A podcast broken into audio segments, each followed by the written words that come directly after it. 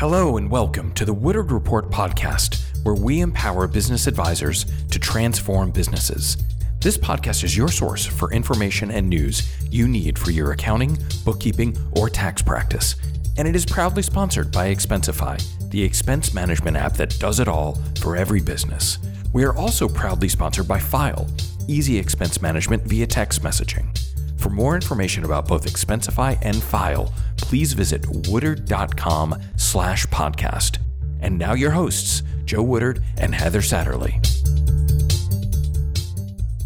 Well, everyone, I'm here with a very good friend of mine and somebody I respect in the space, uh, Bob Lewis, and we're going to tell you a little bit more about him. But the first thing I want to lead out with is Bob shares the designation alongside me and has for many years.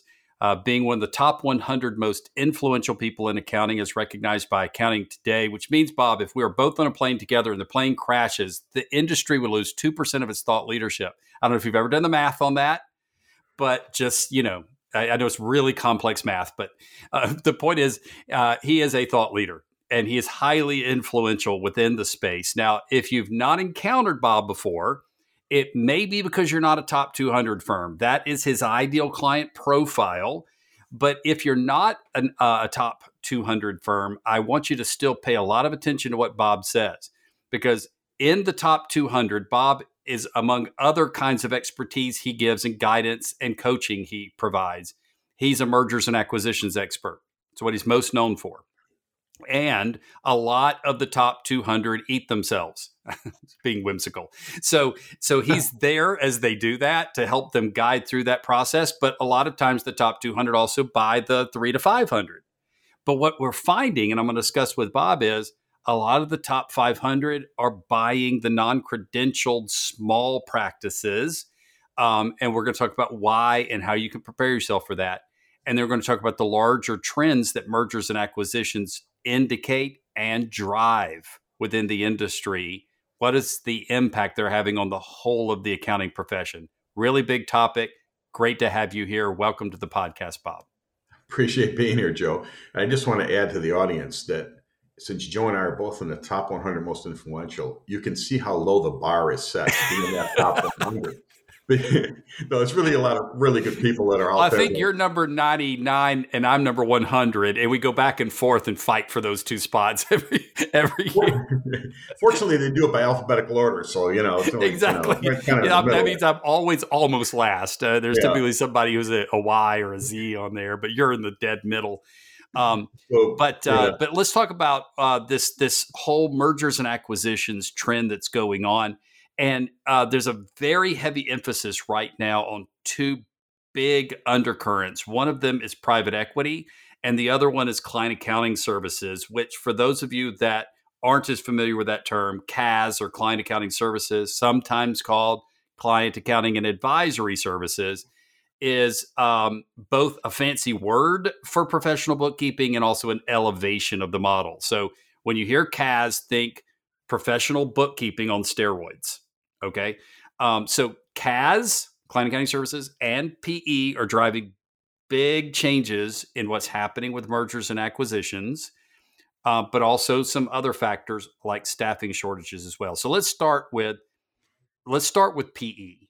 All right. What's private equity doing within the industry? How's that reshaping what's happening in the big firms? Okay. So it's moving really at a fast pace. So the initial private equity opportunities that everyone read about in Accounting Today and the Inside Public Accounting, there were large, large firms that accepted private equity money, transferred some or all of their ownership, and the conditions on all of those are, are confidential because some private equity companies are buying one hundred percent of the firm, some are buying sixty, seventy percent of the firm. So if you ever heard the term second bite of the apple, okay, which I love that term, uh, if I only sell sixty percent of my firm to Joe, as we continue to grow, I still own forty percent. So if we continue to grow, the second time we may sell the practice, I still have forty percent ownership. So Joe, we invented the other day a third bite of the apple. So let's assume I sell my, I, I still own forty percent and we have a second sale and I only sell twenty percent of that. I still have another twenty percent. That's my third bite, but we'll see where that one goes. Point of the matter is private equity is, is, is changing the valuation on firms. They've been looking, ideally, they they love to get a ten, fifteen, twenty million dollars plus farm. Um, and right now, those valuations have at least increased most firms about fifty percent in value what they were getting on the open market to maybe almost twice as much as they were getting in a traditional transaction. So it's kind of changing how every firm looks at doing an acquisition. Now, with that said, everybody does not want to go to private equity. That's there's a there's a, a religious kind of component in play here, kind of like some firms don't want to do wealth management because they think it's a it's not right for whatever reason, and that's okay. Um, but, but the private equity model, the money is quite compelling. And there's a lot of myths out there in private equity. There are a lot of private equity companies coming in telling very different stories, which some of them are insane. Uh, we had one the other day where the firm told us that as part of the ongoing agreement, they wanted five percent of the firm's revenue. I'm like, that's a big, that's a big piece of, that's a big piece of the layer on top of the ownership. Point of the matter is, no matter what, it's here to impact the industry. It's going to be here for a while still. And the next stage of this is the second tier. So as they buy platform firms across a different part of the country, I'm going to start now doing tuck-ins. So if I buy a platform firm in Chicago, I'm out of Chicago. I picked that city to be neutral, okay? Um, they buy a, a twenty million dollars platform from Chicago, they're going to start tucking in fives and fours and threes and eights because that's what they're looking for to continue to expand it and eventually potentially sell it again. Um, and that's the next part that's a mystery. Is So this P E then is largely about inorganic growth. I mean, the P E wants to land and expand through acquisition. Two, two stage. So they, they, they want, they want to add, so I'm like twenty million dollars in Chicago, I'm going to add a five and I'm at twenty-five. They're going to continue to look at, do I begin to refine how I offshore? Okay. Or outsource would be a better term because it's really the outsourcing could be offshoring. It could be nearshoring. It could be insourcing, all kinds of options on that. Uh, how do they add more services? How do they start expanding advisory services into the client base that maybe that twenty or five million dollars firm didn't have the ability to do? How do they buy the technology needed for like artificial intelligence? We had a fascinating conversation with a, a firm just a little under ten million dollars the other day who has dumped a ton of money into their own internal technology development to reduce the number of hours in an audit. It's, if, if, it's interesting what they've done and the investment that they've made, but those are investments most firms aren't going to make. That firm has made a four million dollars investment over the last two years, and they're a little under ten million dollars. So you can imagine the commitment it takes to about two million dollars a year if you're an eight, nine million dollars firm. That's that's a, that's a material investment. Private equity can handle that. They can absorb it. They've also got a lot of other partners in place that can begin to like introduce like an insurance company into your client base. That's where this industry is going. Because um, the firms are eventually shaping themselves more into advisors. They're advisors yes, that provide tax services, accounting services. Which is services. A great way to kind of segue to how does how does client accounting services, client accounting advisory services play into this? First, is there a direct connection between that and the appeal of private equity, right? Market factors that they may be looking at. So that's number one. Number two, um, where do you see the organic growth happening? Right, uh, at, at, at between tax and C A S. So first, P E's motivation. Second, that the organic growth uh, between tax and C A S and that that dance. And I've got a third for you, and I'll I'll re-tee these up as we go. Is what are the implications for the non-credentialed C A S practice or smaller C P A firm who's mastered C A S? All right, so let's start with P E's motivation. How much of that is influenced by the market factors of C A S?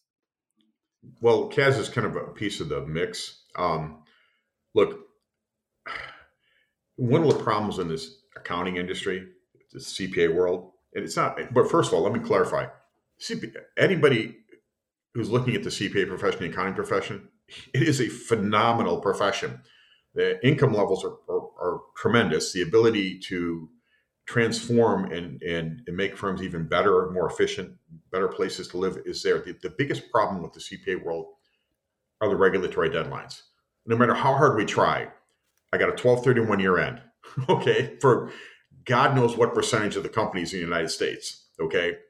I've got a four fifteen tax deadline for individual payers. I've got other deadlines that are out there for benefit plans. So these deadlines kind of drive a lot of the, the problem.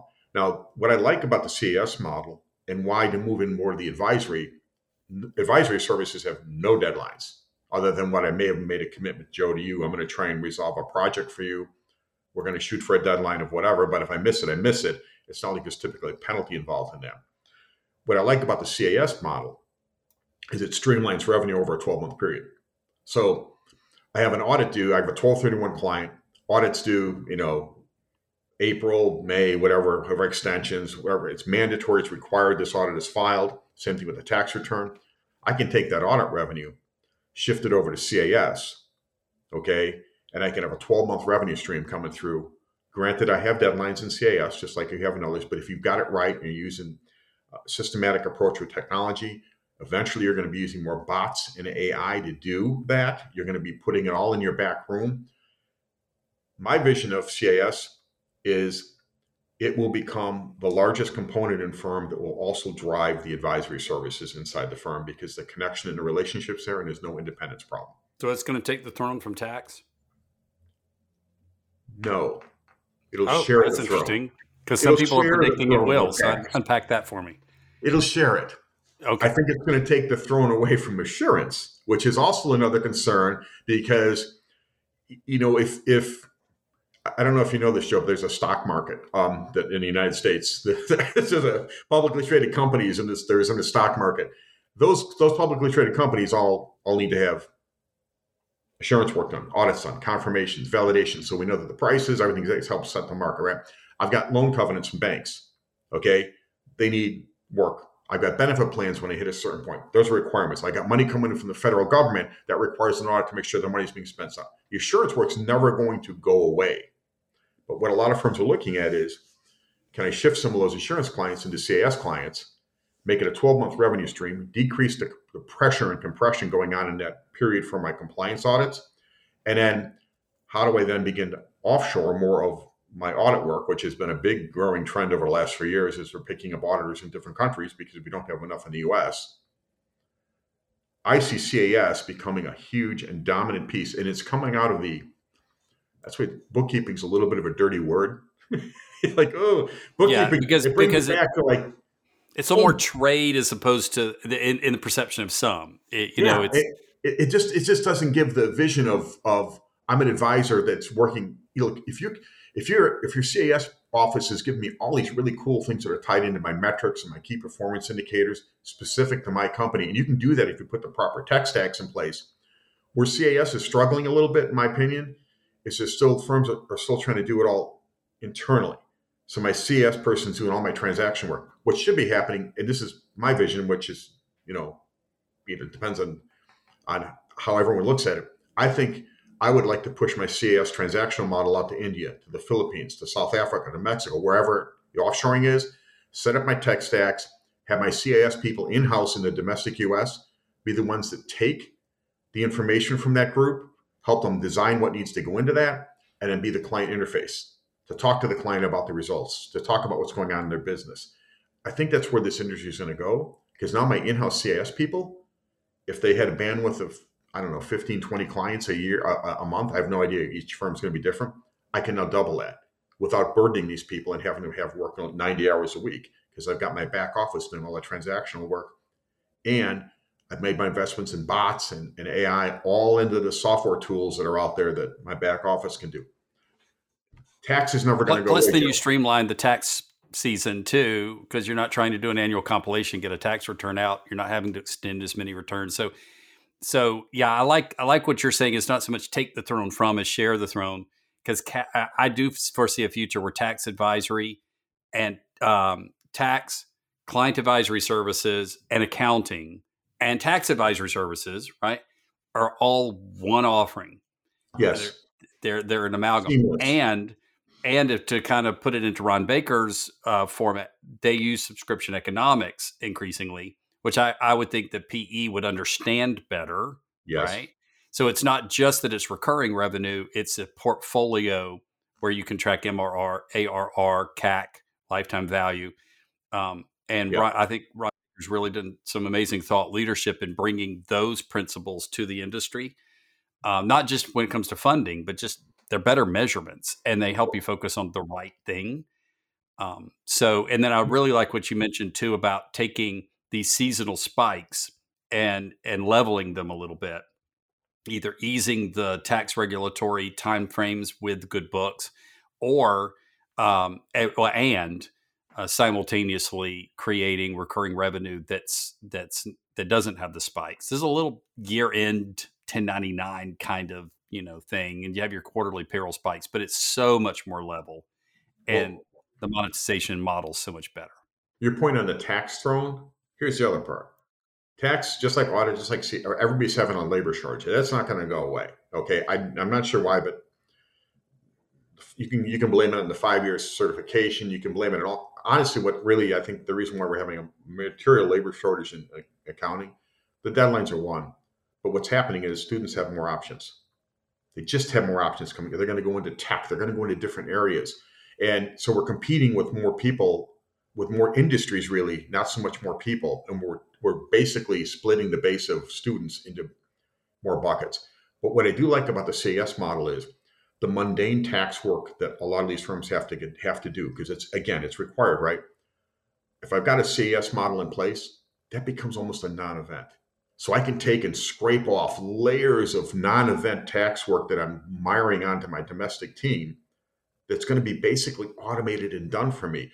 The more complex tax issues, that's never going to get automated because there's so much, I'll use the word interpretation and inconsistency on some of the more complex tax laws that you're not really going to be able to automate that, but you can automate all the lower end stuff and free up my time for the people that are in my tax department to deal with the more difficult, complex things, which is what they want to do anyway. They don't, it's like nobody wants to reconcile a bank account anymore. Right? It, it, that was that was bread and butter work for C P A firms twenty years ago. Imagine telling a student now, yeah, you're going to sit there and do bank reconciliations all day long. You won't, you won't be able to attract anybody to work for you. And, and the cost would be astronomical to do it. Absolutely. And so I, I like to compare the C P A firm of the future. And you heard me do this. I think you were in San Diego and heard me do this at my the Future of C A S. Yeah. Uh, that the, that the the C P A firm of the future, and especially the C A S department of the future, is likened unto a hospital. So when you're talking about, and, and I, I have a, a nephew who's basically an orderly, and then he's going, he's using the re, the revenues from that job to put himself through nursing school. So, you know, that that's what I would, it, with all due respect to bookkeepers, they're heroes. So are orderlies. Could you imagine a hospital without them, right? These are heroic hum, human serving roles that are great. However, it is, metaphorically speaking, the emptying bedpans of the accountancy. It's it's the it's the orderly work. And what I would encourage, um, and I may get some flack from that, Bob, and I don't mean to degrade the bookkeepers. I'm elevating you, promoting you, and saying that that's an amazing service of humanity. But but I want you to hear what Bob says. That's where the bots are going to do most of the work, and that's where outsourcing is going to do what the bots can't do. And if you try to stay there, however noble it may be, and however much you may enjoy it. My nephew loves his job. I can't do that job. I have a sque- queasy stomach. He loves that job.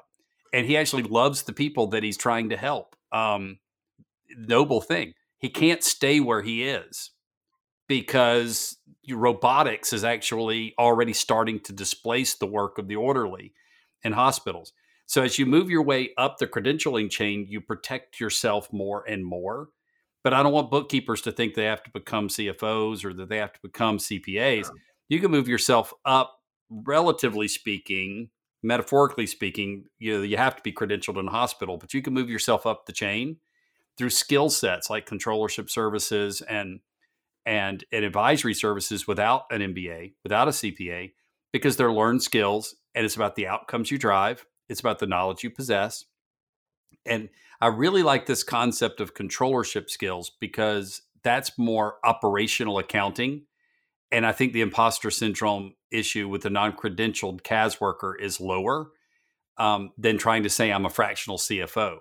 That feels like a little bit of an oversell. But to say that I can help you reduce your spend, or I can help you mitigate bad debt expense, I can curate a budget, um, I can... I can create purchase order processing to control o- over expenditures on the cost side, and, and I can help you manage your fixed asset strategies, not just your accounting. And all these things a controller does, including sitting down and having operational level meetings with ownership about the financial information. I think everybody listening to this podcast feels like they can either do it or stretch to it, right? Um, but that gets me into my next topic now. When I talk about the non-credentialed worker, what you just rightfully said is ripe for disruption if they stay where they are. I'm putting word. I'm not putting words in your mouth. I'm just rephrasing your, your That's conclusion, fine. Yeah. Right? Uh, between outsourcing and bots. So couple of things. I just gave a pathway where the non-credentialed worker can promote themselves. It's controllership services, right? But I'm going to ask you a question from your realm of expertise. How can a non-credentialed C A S practice make themselves appealing to your your buyers, your buyer market that you work okay. with, these t- these large C P A firms? Well, I wanted to add on to what you're saying. This will tie perfectly into answering your question, okay? So first thing is think of packaging. When you're talking about moving into C F O controller, that's that's great. Think about packaging. So if you're if you're doing my accounting work, and it's a monthly operation or quarterly, preferably be monthly, but let's let's say whatever, however delivery is, right? What do I get from you? If I get an income statement and it looks like a, an income statement, okay, and there's there's nothing here that talks about what's unique to my organization, what metrics I should be tracking. I mean, everyone has key metrics they should be looking at. There's basic industry ratios, but there's drivers inside my company. Like, as an example, in an auto dealership, I cut my teeth in an auto-focused C P A firm when I first started this industry. There's things you look for, like on used car to new car ratio turns, finance and insurance penetration. I'm looking at these metrics, and the accountant's coming back and giving them those metrics.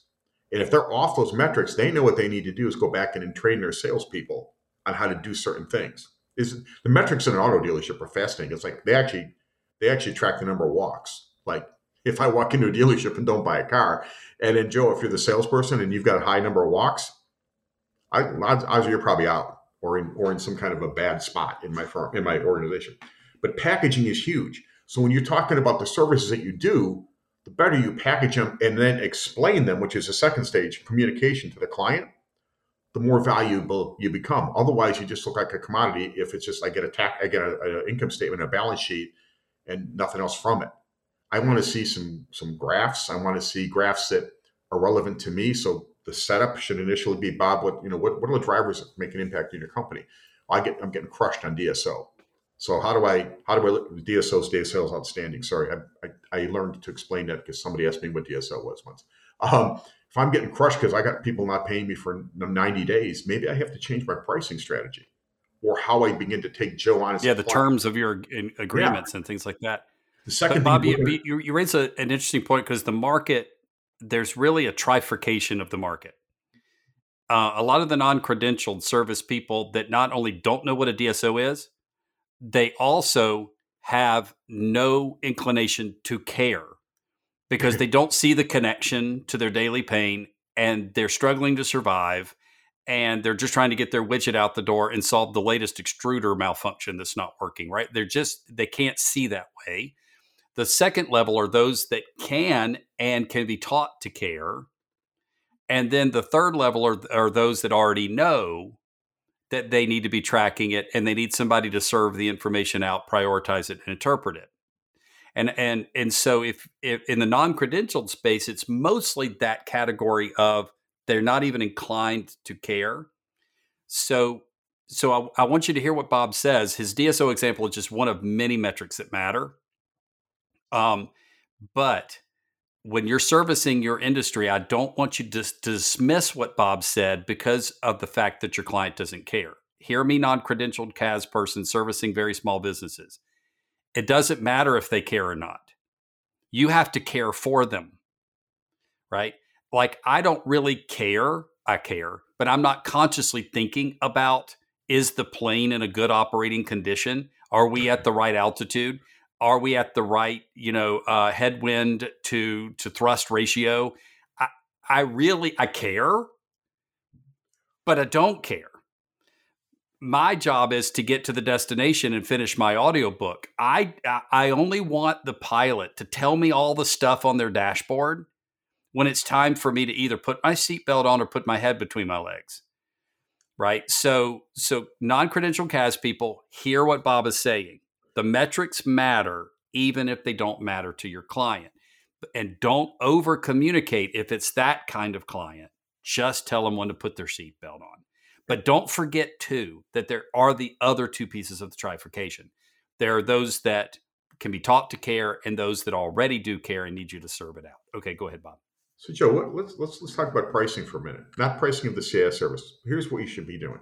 Okay, uh, in the C P A world, the accounting world, it's typically thirty percent margin, thirty-five depends on the firm. But let's just use thirty percent for easy math. If I'm making thirty percent margin, okay, and I'm and you're you're sitting there and you've got all this data because you're the accounting back office for these people. You're the, you're the people for whatever size company it is, and you come at me and tell Bob, you know, your pricing. You know, if you changed your pricing by just six percent, okay, and here's what the dollar would be per pricing per client. This is what the impact would be on your bottom line. So let's so let's look at materiality here.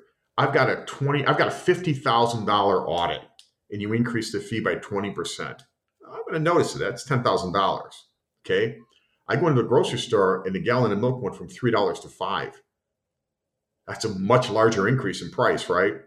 Am I going to buy the gallon of milk at five dollars? Probably.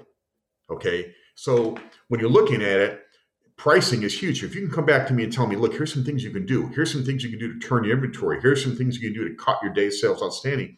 Why do I want to cut my days sales outstanding? I don't want to borrow more money. I may need to borrow money.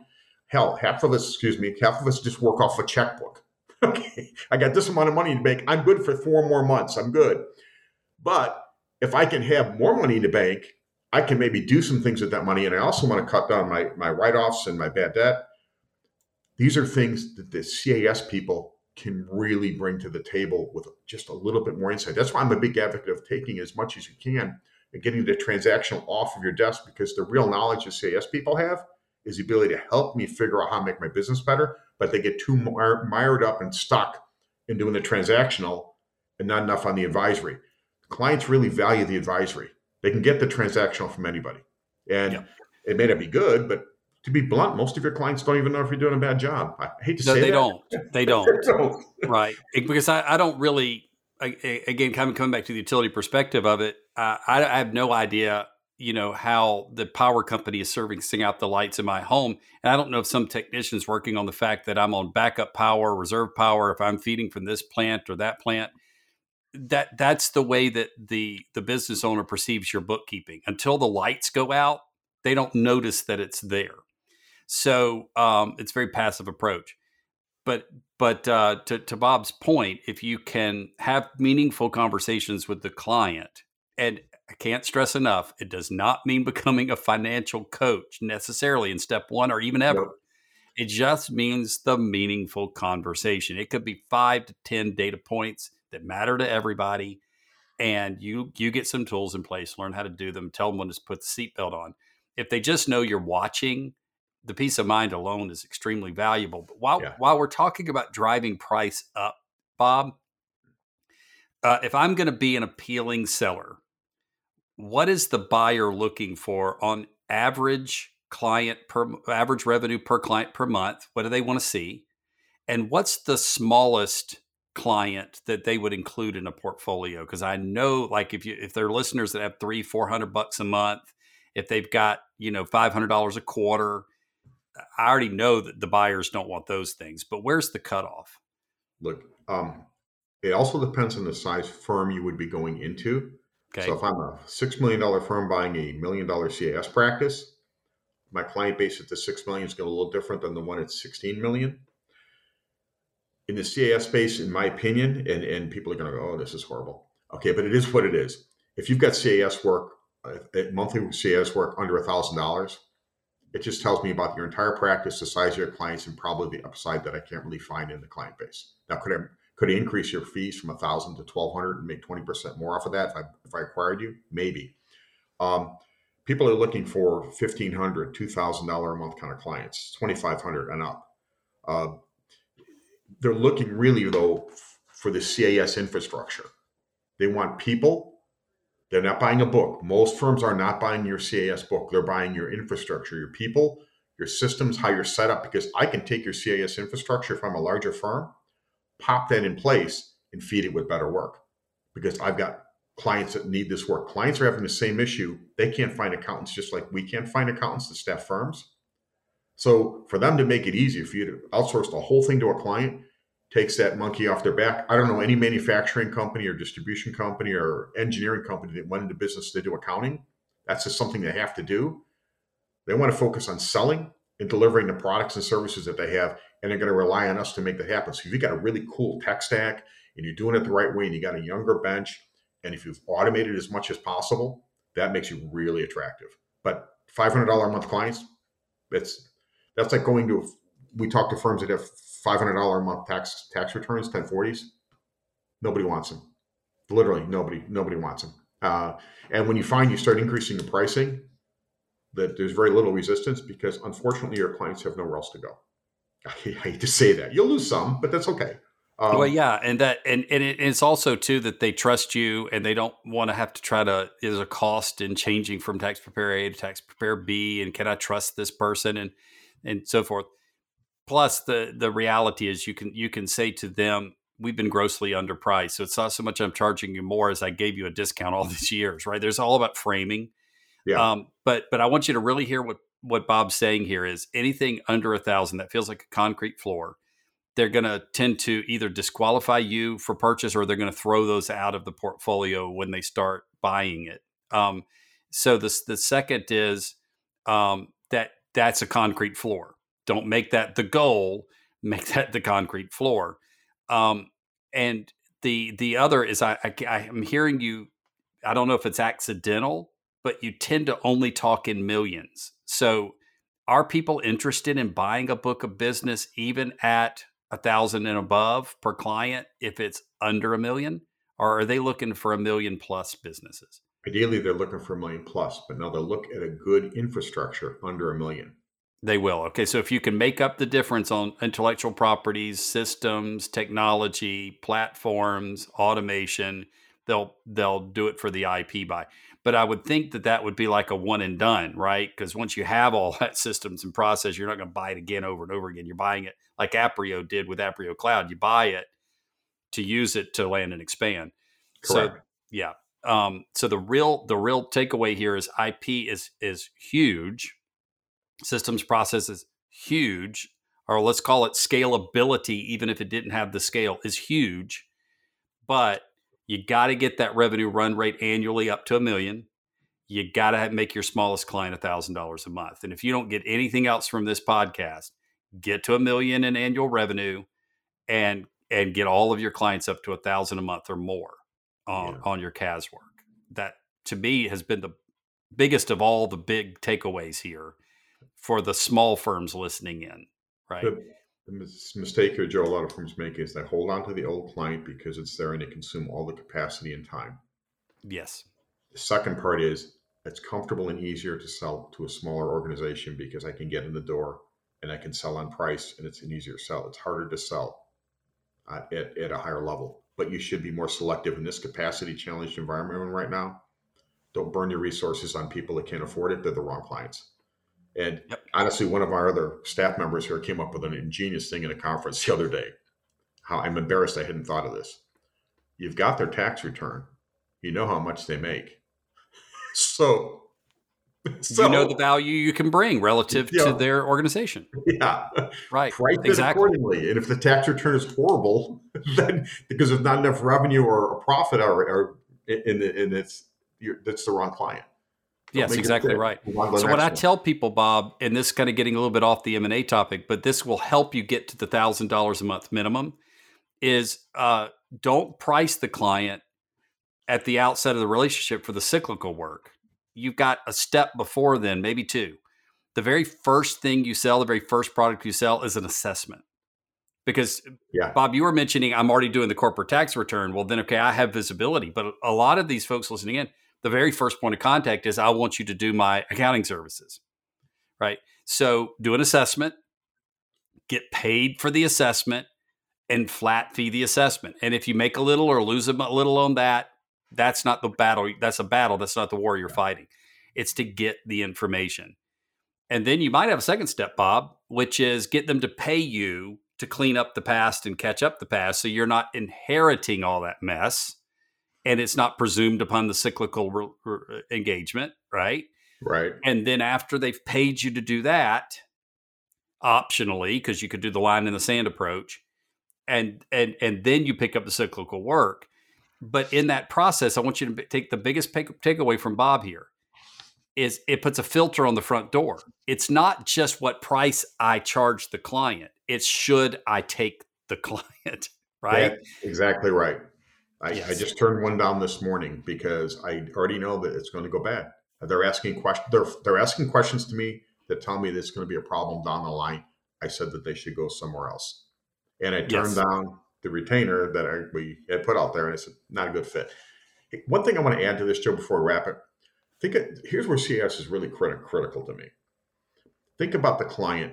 You've got your fingers wrapped around the spine of that client. You know all the information. You can see all the points. You have no real independence issues or concerns, and you can be a really core advisor to that client. Once you start telling me a couple things and start bonding with me and sharing the, the right, I, I feel really that I can trust you, I'm going to pay you more if your fees go up. I can't get rid of you. It's very difficult to get rid of a C I S group if they're doing a phenomenal job. If they are just providing me an income statement and a balance sheet that I don't, I file. Yes. You, got, you become. And I can go out shopping and I may jump from a frying pan to the fire, or I may jump into the fire because I may get a bad bookkeeper and I had a good one before, but they won't know that till it's too late. You've already lost the client. And Bob, to kind of drill down on what you just said, because what you said was gold, and you, you can more directly connect it to to immediate and tangible R O I, as well as to this feeling of trust, because yeah. I can show you exactly how much I saved you in bad debt expense, how much I saved you in interest expense by taking that D S O, accelerating the timetable, using the infusion of cash to clear the debt schedule. Um, all of these kinds of things have tangible financial measurements I can put in front of a client and say, you paid me X, I made you Y, and you're right. Both the intangible feeling of trust and the tangible financial return on investment means one thousand dollars a month is chicken scratch, right? You should be getting three, four, five, or even more. One of the firms we, ju- we I'm coaching right now, she just quoted eight yep. for controller, not even for C F O, just controllership and accounting, eight thousand a month, and the client didn't blink. Yeah. Probably underpriced it and didn't know it. We've all made that mistake many times, but uh, and she might even have underpriced it at eight. You're yeah. absolutely right. So, so I'm going to just kind of unpack what Bob's saying here. I'm going to give you the final word. What he's saying is there's a lot of M and A action taking place in the space. It's driven heavily, but not solely, by P E. C A S is maybe not going to be the only king on the throne, but a king on the throne. It's going to be a huge emphasis for large firms. He hadn't said it explicitly, but it's true, and he would agree with me. Most large firms don't know how to do it well, which is implied in the they want to buy the I P. So Correct. If you want to buy a firm in here, you want to buy a firm with strong I P and one thousand dollars in and up, you probably already know that. If you want to sell a firm, this may be new information for you. Get everybody up to one thousand dollars a month. Get it up even higher than that on your average revenue per client. Get the gross profit margins up. Build a system that scales, and you will make yourself a very favorable seller. If you're in here and you have no intention to sell in the next five to ten, do it anyway. Yeah, you do it anyway. Because the criteria for increased valuation is the criteria for strong and profitable operations. Bob, final word. I'd rather double my income by working with clients who are willing to pay for things rather than stretch myself thin. I mean, get back to the main concept of C A S bookkeeping was put down to a lower level years ago, because it didn't have anywhere near the rates of the tax, the tax of the audit people. It's come up huge because of all these independence issues and the ability to scale and really get in and sell advisory. To me, that's your leverage. Um, that's a big leverage point. And firms are struggling to build their advisory departments out. That's why I think C A S people should be more advisory focused in what they're saying to people, because they can uncover all kinds of opportunities in a monthly or quarterly call with the client. And, they absolutely can. And if yeah. you're again in here and you're not a C P A or M B A, you can too. Yeah, I mean, all right. I need a C P A for this. No, absolutely. no. I just think I have to keep coming back to that, Bob, because there's so many non-credential folks that listen to our podcast and they tend to self-disqualify themselves out of this conversation. And I no, want them to no. hear me. You're capable of so much more. I promise you are. And it's not that hard. You just have to go get a little bit of training, get that confidence level up, and go start talking with the client. Bob, it is fantastic having you on. Thanks for guiding us through this whole kind of murky, crazy world that's happening with M and A. I'm looking forward to see what happens next with A I. But that's oh, yes, because A I is going to be another big change. Podcast. So well, it was great to have you on the show, Bob. Thank you. Thank you for joining us. For more information, please visit Woodard dot com slash podcast.